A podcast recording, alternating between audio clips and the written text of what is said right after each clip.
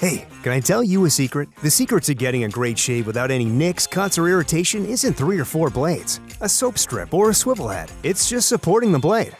Mm hmm. Yeah, it's just supporting the blade. Don't let it flex or bend. That's the secret to limiting shaving irritation. At Henson Shaving, we use our 20 years of aerospace manufacturing to keep the blade from moving. It's not the coolest answer, but it's the right one. To learn more and to get 100 blades for free, go to hensonshaving.com/holiday.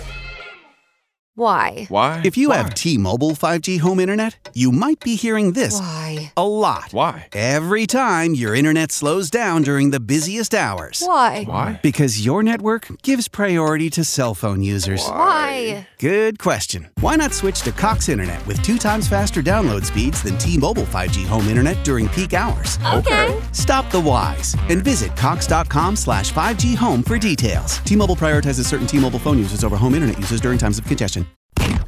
This is an official download from thecustardtv.com. Hello there, and welcome to the second edition of the Upside Down cast, where myself and Matt, hello Matt, Hello, Gary. hello, we'll be talking about the second series of Stranger Things.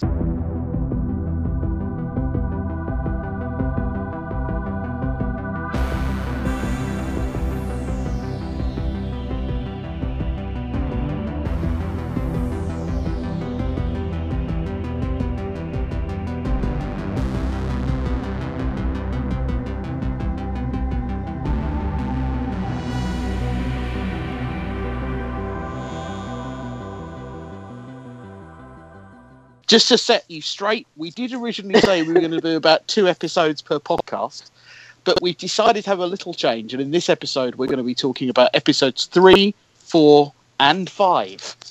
Uh, that being so that we can do seven, six, and seven, and eight and nine together in the next two episodes. There's an odd number of um, episodes, so we would have had to have done one on one otherwise. So we thought, as we as it's been a while since our last podcast, we thought we'd do th- these three and then crack on and watch the rest.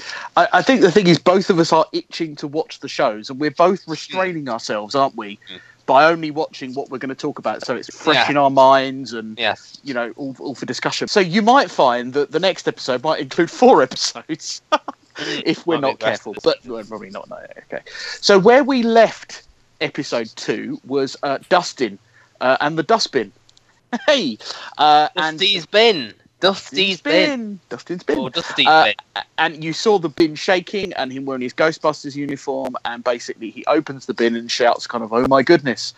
And then right at the beginning of episode three, no delays in in, in kind of storyline, we find out about him finding this kind of now. What would you call this? Uh, uh, hasn't been given a name i- in the show apart from I D'Artagnan. would just say creature. And he feeds him nougat because they've just come back from their, Uh, their, uh, their successful it's uh, a Halloween uh, outing. it's a Three they? Musketeers bar. That's what Now- he feeds him. Hence, he, go on. I'm not familiar with those. Are you? I'm not, but I, I'll tell you what I did have this week because we were talking about American candy. The Smiths, where my post office is based, um, ha sells that American candy, and Oh, a yeah. lot of it bought, so it ends up in the staff room. Like once it's gone past its sell by date. I had oh, Yeah, my first Tootsie Roll this week. Oh, really? And a review? Not Sure. not impressed. Underwhelmed. Oh. It just a bit odd. Like it's like chewing chocolate. Ooh. I tell you what, I might do as a celebration of the end of this podcast, not this one, but the whole series. I might try it because I know of an American candy store in London. I might try and get hold of some Three Musketeer bars for us. Yeah, I How's might that? do that as well. As I say, it's it's not too much of an issue for me. Yeah. I had some Mike and Ike's as well, which I enjoyed more. Anyway, Look out for that spin-off podcast. Matt go, reviews go back to go back to um. So the Three Musketeers bar. Uh, that's where Dustin names him D'Artagnan because of the Three Musketeers and the fact that D'Artagnan was the not one of the Three Musketeers, so you know the extra. Uh, and he he takes him into school. They they lose Dart. Uh, his name gets shortened, like all things in America. Uh, and and and then he th- there's this kind of like wonderful scene of, of where the four different boys with their walkie talkies are trying to find him. Um, and This of course, you've end, got this Max is the as end. well This is the end of episode three. they split up to try and find Dot, and as you've mentioned, Will finds him first, and then so he open, but he's in like the the stool, the, the teacher's toilets, I think it was. Certainly didn't look like Mm. kids' toilets. They look like the teachers' toilets. He opens the door. Dart is sitting there, and Dart makes this noise, and Will starts to have one of his now memories. Mm. It causes him to have one of these kind of waking moments that we talked about. Uh, luckily for Dart, Dustin is the next one that finds him and picks him up and sticks him under his hat. Uh, and tells him to be quiet and runs away when the others arrive to find Will having one of his moments. Dustin then takes him home, uh, thinking that nothing is particularly wrong, but obviously we're now seeing. And, and at this point, uh, we're beginning to notice Dart, Dart's now from slug size to what, hamster size? I'm trying to sort of Yeah, equate it for those who don't have the same visuals, you know, but he's Newt- definitely. Newt Newt- yeah, he's, he's definitely growing. chameleon. Yeah, chameleon.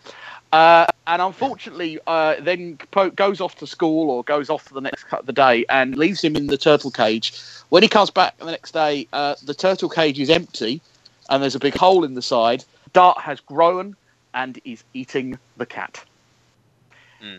I think out of all the things I've seen in Stranger Things, that might be the most gross thing I've seen. What the dead cat? But yeah, the fact that this thing is eating him and it, you see everything. It was a shock, but in a good way. It was like, yes, this is this isn't just a cute little Yeah. pet Dustin. I- Is this the first time that he does that kind of thing where do you, do you remember he blow he sort of shouts and he comes out do you remember what was the Robert A. Heinlein thing uh sci-fi film Starship Troopers Yeah. he looks like a little version of the big worms Oh, in yeah, Starship yeah, I hadn't thought about that. Yeah, you're right. Um, what I was going to say as well is that Dustin's relationship with the Dart is similar to uh, the one that um, Mike had with Eleven in, in season Yeah. one. He hence even hiding him wasn't there Yeah, he's, li- yeah he's lying to the others that Dart is still missing. You know, after they try and track track Dart down and can't find him, Dustin doesn't say, "Oh, I've got him now." He's they, they think he's Yeah. still missing. Dustin wants to protect him because he sees him as more of a pet, more of a companion than just a you know than just a sort of discovery. as I say, th- th- this leads to uh, Dustin's kind of eventual work- working out that Dart is not something to be messed with. When the next day he, he, you know, after lying to his mother about where the cat is, so that he can deal with the cat and with Dart, he realizes that Dart has now grown to the size of a platypus. Small dog. Maybe that. yeah, something like that. Maybe a cat. He traps it inside the basement using his that's a baseball catcher's outfit. For those of you not familiar with American culture, and a hockey stick through a trail through a trail of some sort of meat. Uh, he he kind of traps him inside and down into their kind of like basement or what you know storm drain area, doesn't he? Like uh, Americans have like hurricane uh, cupboards, don't they, and stuff. Shelters, Shelters, yes. not hurricane So- cupboards. Hurricane cupboards is it's just a colloquial term. he now goes off on a little mission to try and find the gang. Well, uh, uh, Lucas then leaves looking for the rest of the gang. He knows that Mike is at Will's. We'll come on to why soon. And when heading over there, he realizes that he needs help soon. He finds Steve, who is Nancy's now ex-boyfriend, and convinces him to bring along a baseball the- bat. Yeah. He, he's he's picked up uh, Steve to go and um, to go and try and help him deal with Dart because he can't get hold of anyone else, and that's where we leave that storyline. Why don't you take us through uh, the next one? The next story, which is oh, with Will and everything. Yeah, Yeah. Um. So he's getting, as we said last time, you know, these sort of uh, waking, waking dreams. Um. And Bob, the Sean Astin character, who's just brilliant. I love Bob. yeah, so Bob is unaware that what Will is having is, is more pertinent than just bad dreams, but he's saying that when he was Will's age, he used to get these bad dreams, and he got them until he sort of just confronted who was sort of yeah. know, Stood up to the bully. Well, not the bully, whatever it was in his nightmare. This sort of like Yeah, the nightmare. thing. I mean, the nightmare bully. What you conceived as. Yeah, not sorry, yeah, not an actual bully. Sorry, like a sort right. of like it, it type figure. That's what I was picturing, like a scary clown or something like that. He's very like na- naive and innocent in a good Mm. way, Bob. I think he's like you know the nerd who grew up but has sort of maintained some of that childlike innocence. And which you said, where- and you said in the last episode, he, he's he's sort of the one that's the most reminiscent about growing up all together. You know, he still sort of has to pinch himself that he's going out with Yeah, Joyce. You that know, because he obviously liked like- to when he, yeah, who was like maybe like the homecoming queen and he was Yeah. the nerd he was he probably was like the the boy you know he was one of the boys he was like oh yeah, he's probably the head I? of the know, AV club. Yeah, while they're sort of looking for dart he gets again one of these things happens to him, as you said. Well, he, he finds him in the bathroom, and Mm. he goes out and he sort of confronts him. And what happens is he's almost like swallowed up by him. By Mm. this, it sort of like wraps itself around him, and Yeah, it's, him. it's it's hard to almost even really it's a bit like describe, smoke isn't it? I mean, that now that's a good example. I hadn't thought of that. That's a good that's a good link. what else happens here is that um, Joyce, uh, because the boys borrowed Bob's camera, didn't they, in, in the Halloween episode while they went trick or treating, and Joyce watching the watching the footage of Will sees in the background like something around him, and then uses uses some lovely tracing paper to uh, Yeah. to sort of there's like a a cloud, a shadow in the background. Would you say like a Yeah, representation, and then she uses it and puts it against his drawing that he's pre- some of his drawings he's previously done, and as a result, then he starts this this sort of frantic drawing, doesn't he? And yeah. Um, she certainly decides. She suddenly decides instead of trying to get Will to explain what's wrong with him, Mm. she she gives him the pen and paper. And at this point, Hopper is there as well. Yeah, well, she keeps Um, calling Hopper, doesn't she? She keeps, and there's a reason why Hopper isn't there. which we'll come on I to. she- yeah, and Willie's drawing more and more of these things, and she's putting them linking together, and he and he realizes Hopper realizes that they are vines, and he goes Mm. off, doesn't he? He then gets up and says like something's happened to Hopper, um, and they draw. He draws more and more of these things, and they go all around the house. This is where Bob comes back and gets into his sort of his his sort of shines in this bit for me, where he worked out that what Will is drawing is almost like a map of the town, like almost like the yeah, he way- sees he sees the lake first of all, He doesn't he? He sees a Mm. lake on the wall, and then he Make goes, "Well, that's that lake." Then this was the most reminiscent of series one bit, uh, series one that I got. In series one, Joyce is not this kind of well together. She is absolutely out of her mind about Will being lost, um, and that's where you get the whole flashing light sequence.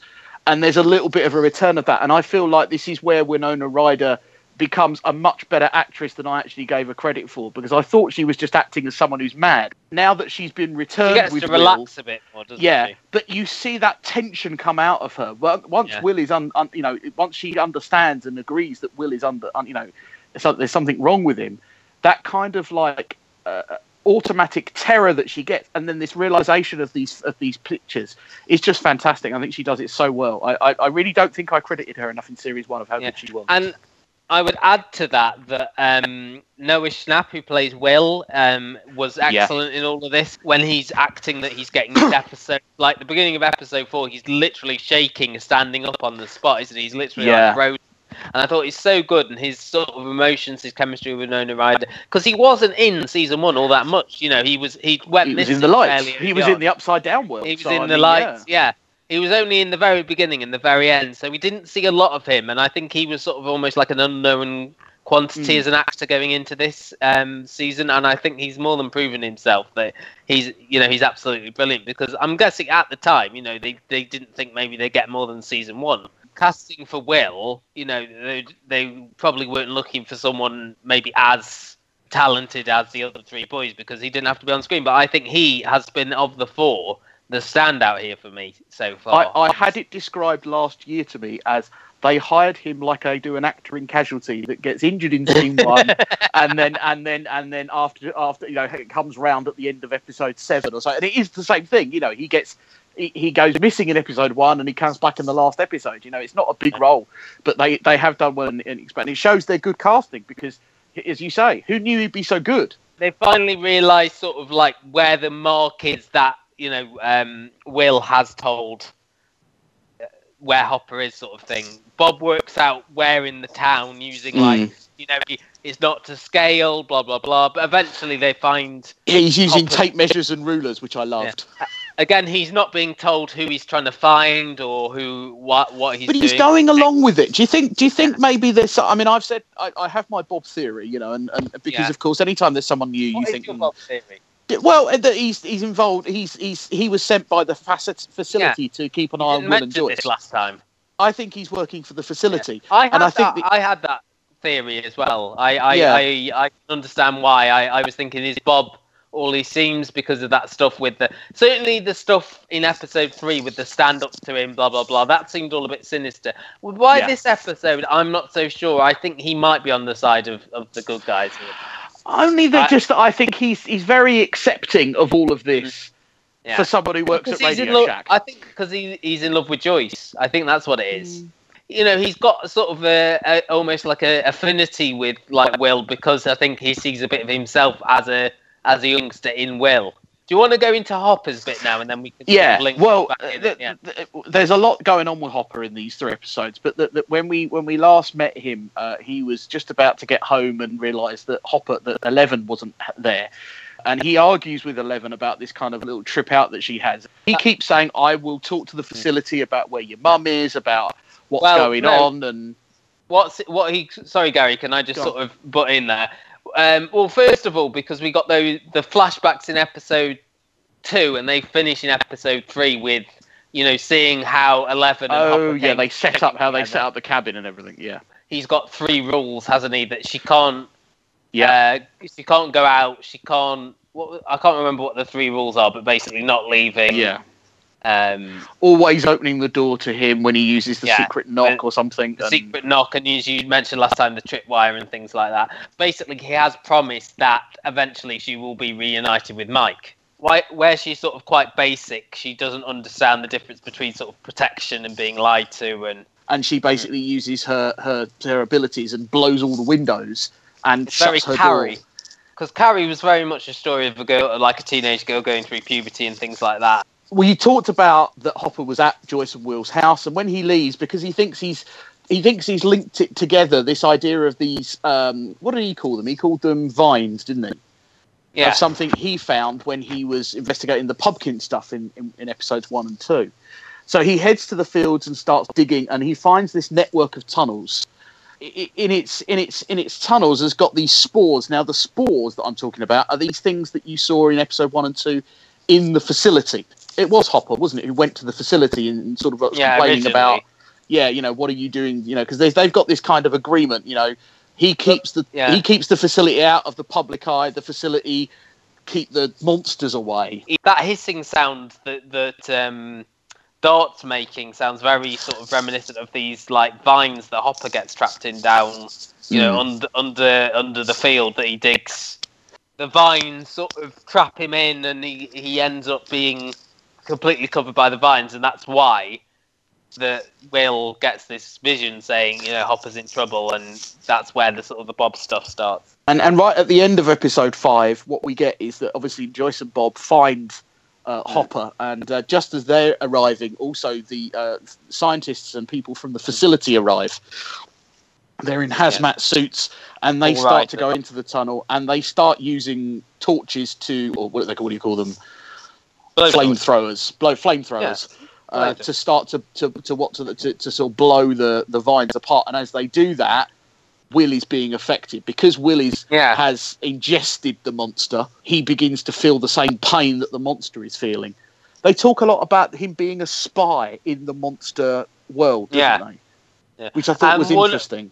I mean, I really liked episode three, and I know you really liked episode four because you've told me this Yeah. several times. I found episode four not not a criticism really, but I think I found it the weakest of the three because three and five had really good sort of final set pieces. In five, the set piece was what we just talked about with Hopper Mm. and Bob trying to solve the, the mystery of what Will's drawings were. In um, three, it was this great set piece at the school after all the classes had finished and they were looking for Dart. And at the same time, 11, because she'd um, thought, you know, had this sort of thing with Hopper that, you know, you know, I'm never going to see Mike again. I'm going to go to the Yeah. to find Mike. And she, she on her way, sort of encounters these, um, this mother and daughter who uh, notify the police, and that that links back to the conspiracy theorist who said like he saw a Russian girl in town. The the the, the description that they give this mother and daughter Yeah. Similar to his of eleven, and then she makes her way to the school and um, is searching for the boys at the same time. The boys are searching for Dart. So it's a really good sort of tension-filled sequence that ends with Will having his like dream where he's you know he, he almost Mm. this the, the the monster that he's see. Um, but Eleven comes across Will at while uh, Max, the, the the girl who is sort of coming into their gang more and more. You know, Dustin and Lucas are still trying to sort of romantically pursue her. Mm. Uh, Mike is the one who's who's hesitant because he doesn't feel like they need another member. He still sees Eleven as part of the gang. Yeah, it's it's it's kind of almost like he doesn't want an eleven replacement, doesn't he? No. He wants eleven. So and Eleven spots them and thinks, you know, he's he's moved on, he's found someone else, and basically sort of knocks Max off her skateboard, doesn't she? And Max saying, "Oh, it's like it felt like like a magnetic force." Mike's like, yeah, "That." and heads straight for the door, doesn't he? and heads But straight she's gone. door, but Eleven's already gone. Um, this leads to the whole confrontation with Hopper, the whole sort of Carrie thing that we talked about earlier. You know, he's mad that she's left the house, that she's um, broken the rules that I uh, were called the "Don't be stupid" rules. That's what. what Yes, that was it. Yeah, don't be Um, stupid. More and more, you know, he he's basically cuts off use to the TV. and she's using her telekinetic powers to try and stop him doing this. He eventually does it, so she sort of knocks down bookcases, and and again a great scene where all Hmm. shatters all the windows. And he basically um, leaves the house. The next day, he says, "Well, we could think about sorting the TV out if you tidy up all the mess you've made." So she starts tidying the house. But she finds the folder about Hawkins' lab and finds out that you know she's got a mother. She, her mother, who's Terry. Again, this is something that Hopper's kept from her. So um, she, next time we see her, she's hopping off a truck, isn't she? And I would love Yeah. to have seen that that sort of scene where this truck driver agreed to pick Eleven up and what they were talking about for hours on the road. Well, also, also, why? I mean, you get a hint that you know that because he says, "Oh, you know, uh, make sure you apologise to your mother." So she obviously told him some sort of story like, yeah. "I'd run away from home. Please take me home." She arrives to um, Terry's house, and you find out that she has got the nosebleed that Eleven always gets when she uses her her telekinetic ability. It's sort of Mm. One thing I was thinking while watching this was you really wouldn't want to blooming call Eleven round for a movie night, would you? Because all she'd No. do would be, you know, steal a bit of your clothes, wrap them around her head, and and go into blooming like a, a, one of these under the skin style scenes where she's with the person and like delving into their memories and things like that. Though to be fair, if you're watching a movie, she's not likely one of these ones that's going to go, "What happened there? Who's that?" She's going to stay quiet. So to be fair, I, I 50-50 on that one. And she basically sees the her almost her journey from um, being born and taken away by Matthew Modine's character Mm. um, to uh, Terry getting a gun from the safe, which is the two to the left, three to the right. That's how to open the safe. Yep. And then Rainbow is the rainbow. When she gets to the facility, the Rainbow Room is where she finds Eleven playing with another girl, who I'm assuming is the number eight who we saw at the beginning of the series. Yeah, maybe was- that that's a good what- shout. that- I didn't that think of that. She's pulled away just before, like she's able to reconnect with her daughter. She's then electrocuted, and that's the 450. That's the voltage Yeah. she's given. That's Um, where. and then she basically ends up in her sort of catatonic state, isn't it? She's all sorry, go on. that's, That's, where that's where I think the facility are either trying to test her abilities Hmm. Or they're trying to block them because she did she did manage to get, as you say, into the facility. She knew where things were. How did she do all of that? You know, the, the love of a of a mother. Hey, can I tell you a secret? The secret to getting a great shave without any nicks, cuts, or irritation isn't three or four blades, a soap strip, or a swivel head. It's just supporting the blade. Mm hmm. Yeah, it's just supporting the blade. Don't let it flex or bend. That's the secret to limiting shaving irritation. At Henson Shaving, we use our 20 years of aerospace manufacturing to keep the blade from moving. It's not the coolest answer, but it's the right one. To learn more and to get 100 blades for free, go to hensonshaving.com/holiday. Hey guys, it is Ryan. I'm not sure if you know this about me, but I'm a bit of a fun fanatic when I can. I like to work, but I like fun too. It's a thing. And now the truth is out there. I can tell you about my favorite place to have fun Chumba Casino. They have hundreds of social casino style games to choose from, with new games released each week. You can play for free anytime, anywhere and each day brings a new chance to collect daily bonuses. So join me in the fun. Sign up now at ChumbaCasino.com. No purchase necessary. VGW Group. Void were prohibited by law. See terms and conditions. 18 plus. for her un, for a young child is obviously very strong, but I don't think it can make you work out safe combinations. So that- yeah. uh, yeah, I think there's definitely something about Terry having abilities that the facility tried to drain from her. In the same way that they were testing on doing an Eleven in Series One. Yeah, and of course she's the eleventh. So, is Terry one? Terry one, mm, or like okay. three. Um, Yeah. Well, we may find out. But the the one bit that I didn't mention right at the beginning is that Terry touches her, touches her arm when she's she goes into this sort of void and says, "Get out." She knows Eleven is there. Well, we know that she knows Eleven's there because they mentioned that anyway. So that's that's that's where Eleven's up to, I think. In, in I, I have seen some comments online, and I will use my, my citation of IMDb. Some people aren't happy with this this little bit of a turn. They feel like this is something to distract Eleven from being involved in the main storyline back at uh, back at the back at the town.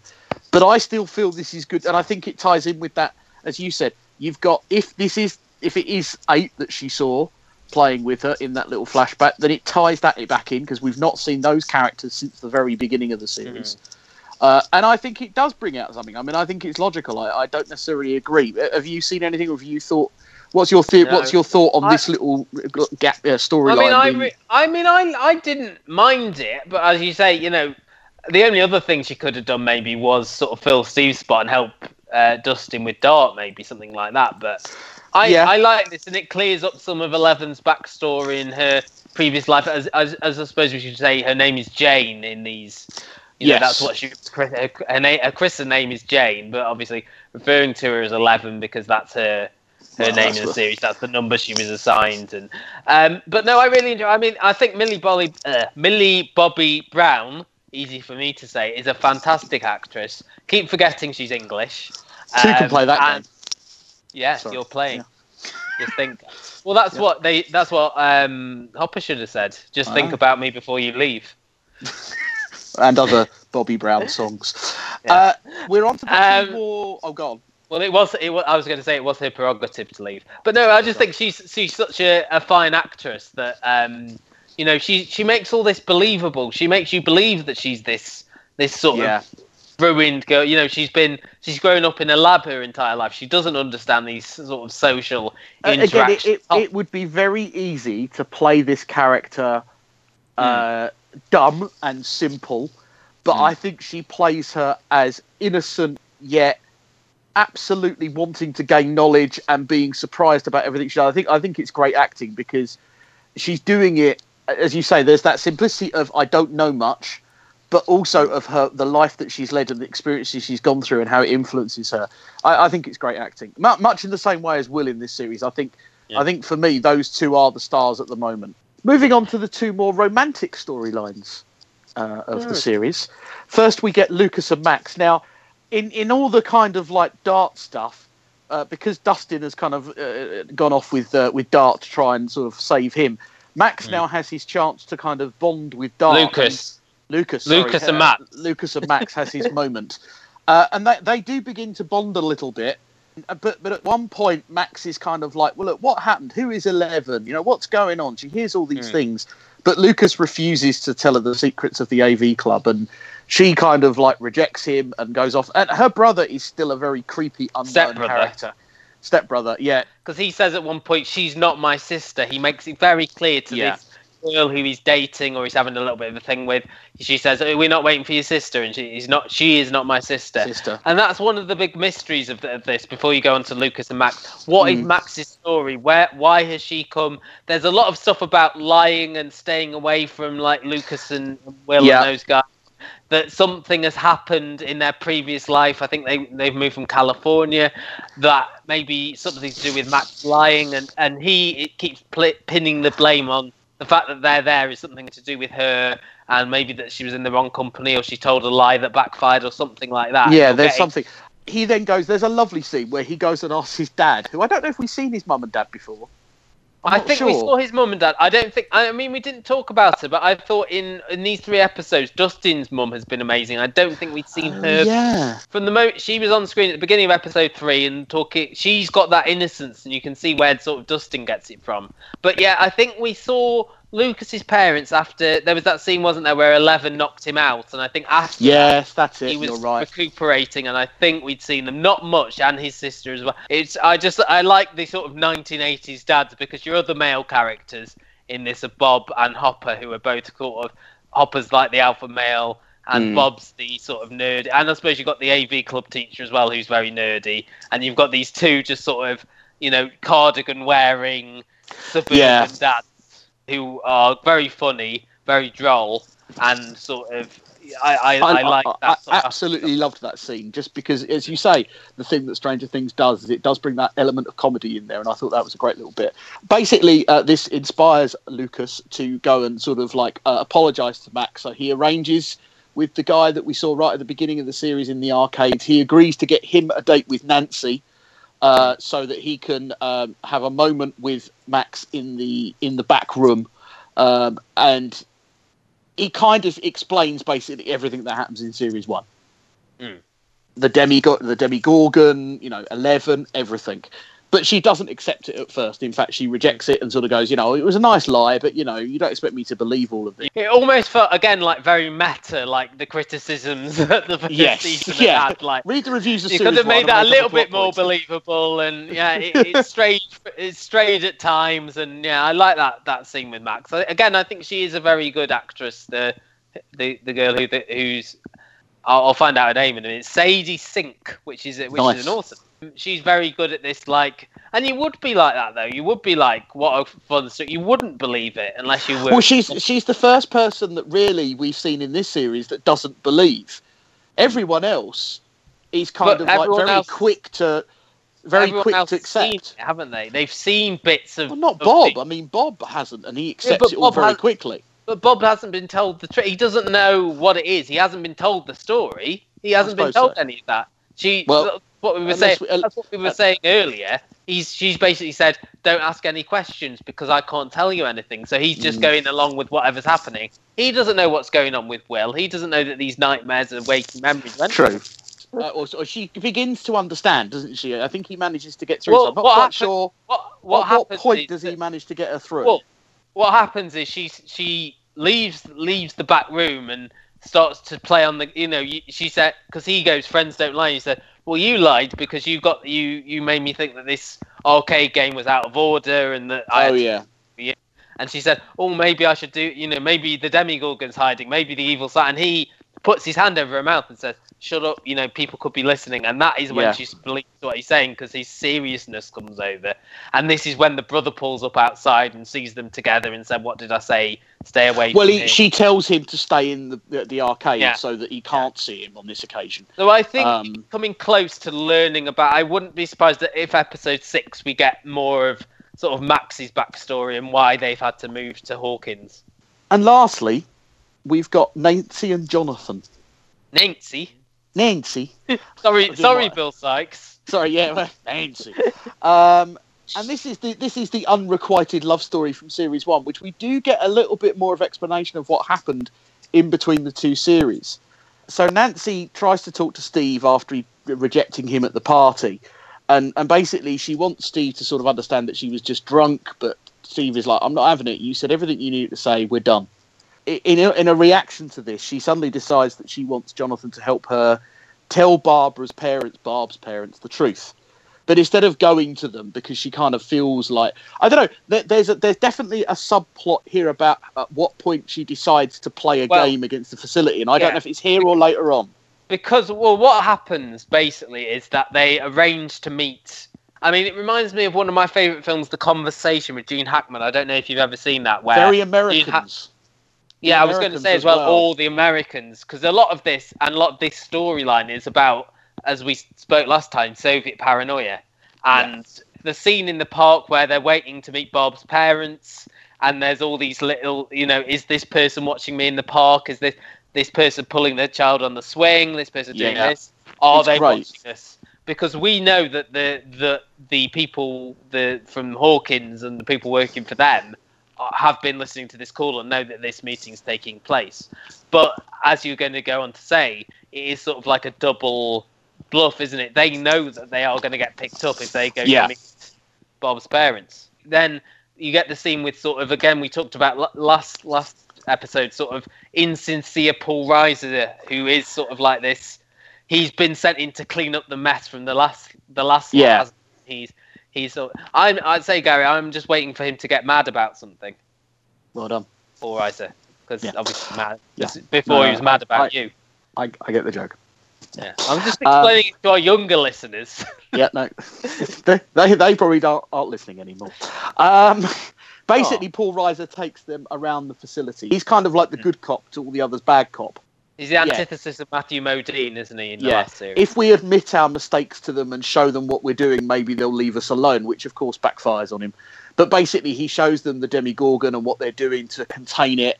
He kind of admits that yeah, they had something to do with Barb's disappearance, but those people aren't here anymore. He admit. Does he call it death or disappearance? Yes, yeah, death. She's dead. calls it death. We saw her I dead. know that. I know. Yeah, I know. I know. I know. Yeah. But you know, he, he might still be calling it disappearance. I think he talked about Will's disappearance, maybe. Oh, okay. Maybe that was. He said Will's disappearance and Miss whatever Miss Holland's death.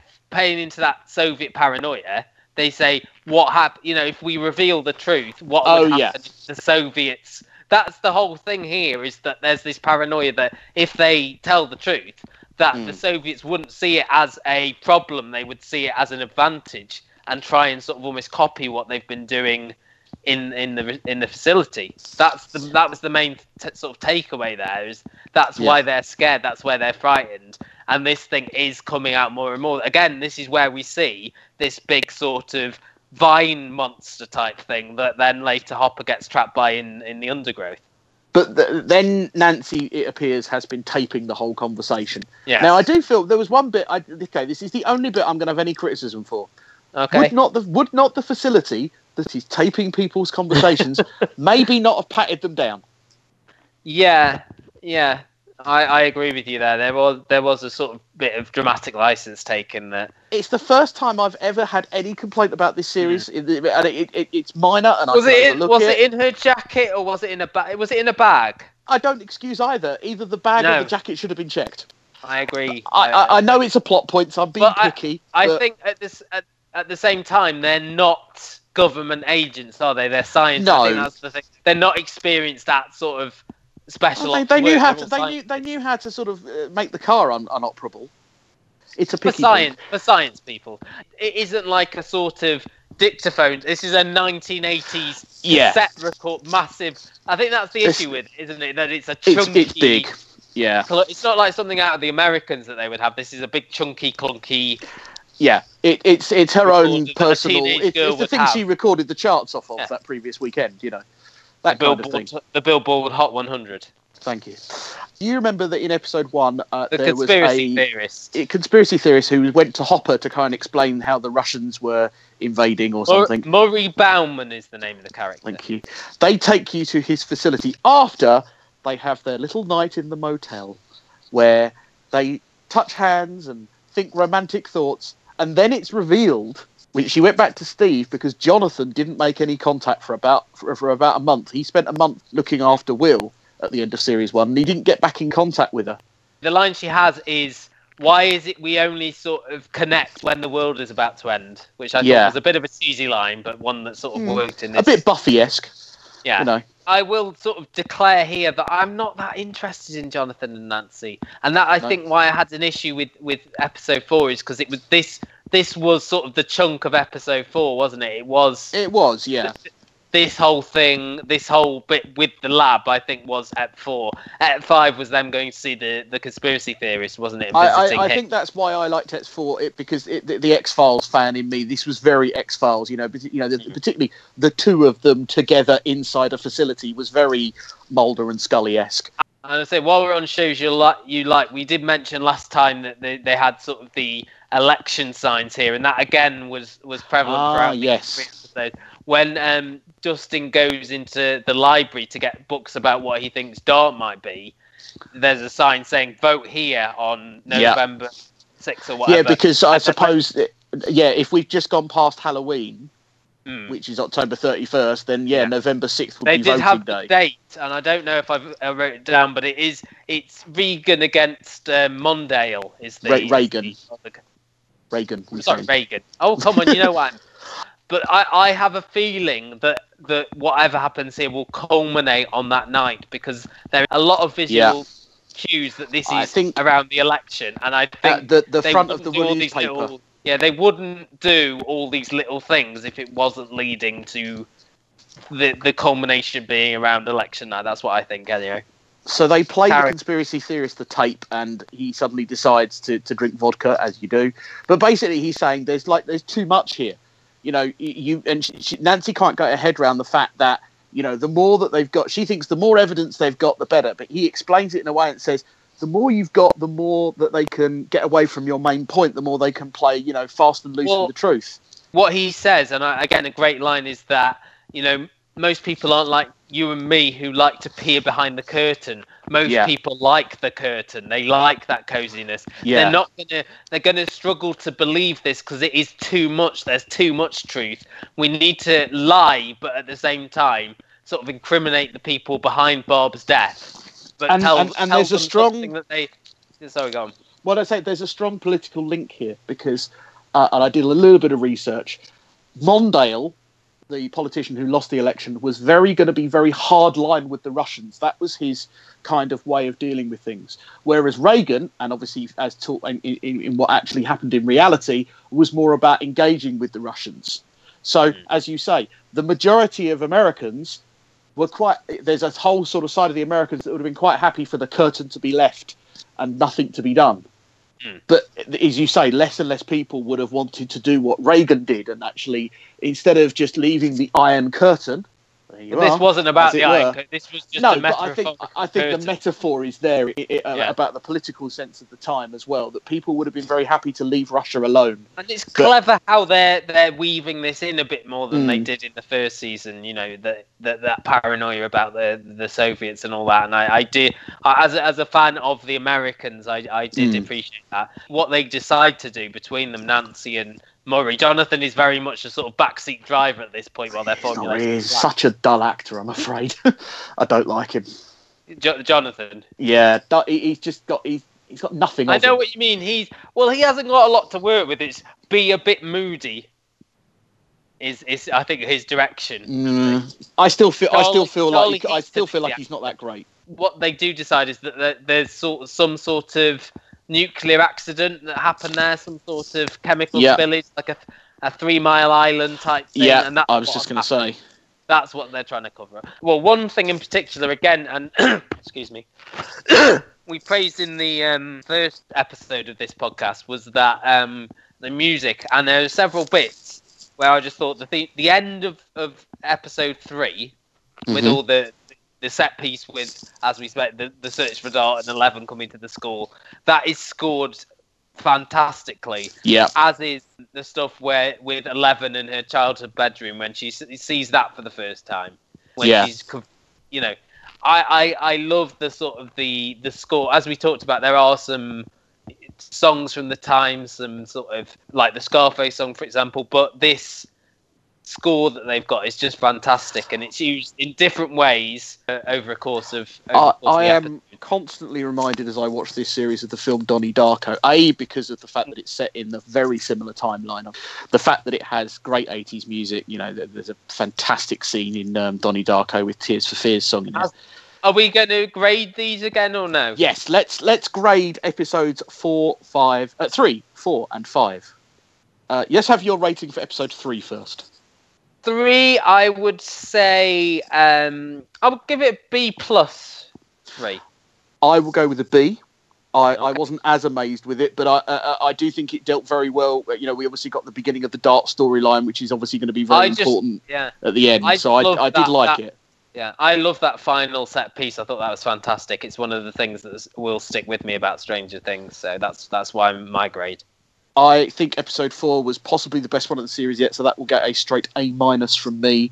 I did like the stuff in the facility because I think it does work into the conspiracy theory brilliantly, uh, and I just came away for it. And yeah, I probably have said twice now to Matt that I loved it, and and so far that is my favourite of the series. I would actually controversially maybe go B minus. Okay. Um, which I think is what I gave to two. There wasn't enough with the boys. That's what I felt. Apart from Will, the other three were on the screen the least that they've been throughout. Some people have so said that Mike isn't in this as much. Seriously, Mike, and I know we talked about him because he's popped up, but what is Mike actually doing at the moment? And Yeah.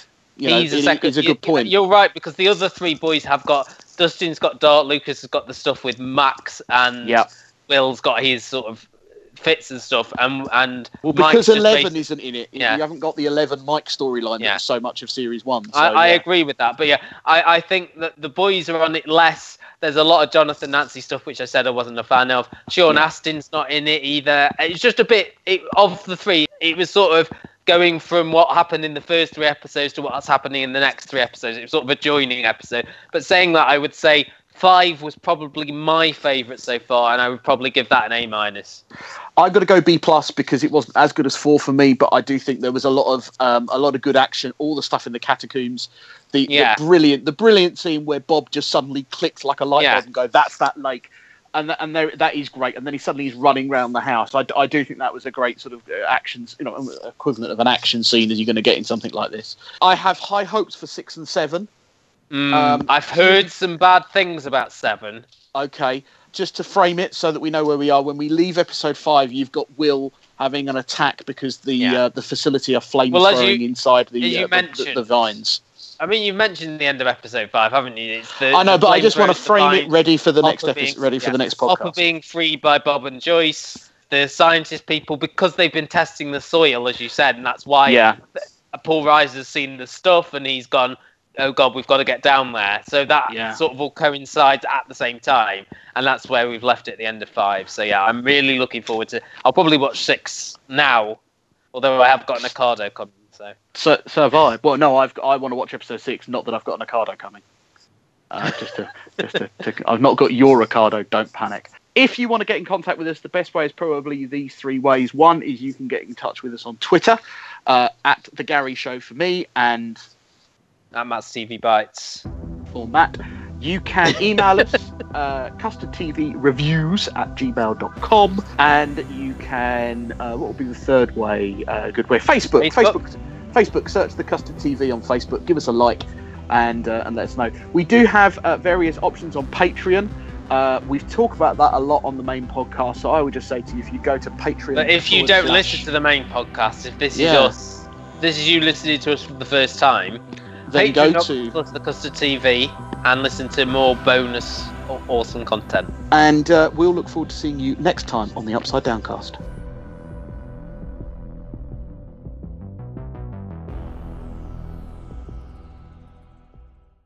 With the Lucky Land slots, you can get lucky just about anywhere. This is your captain speaking. Uh, we've got clear runway and the weather's fine, but we're just going to circle up here a while and uh, get lucky. No, no, nothing like that. It's just these cash prizes add up quick. So I suggest you sit back, keep your tray table upright, and start getting lucky. Play for free at LuckyLandSlots.com. Are you feeling lucky? No purchase necessary. Void where prohibited by law. 18 plus terms and conditions apply. See website for details.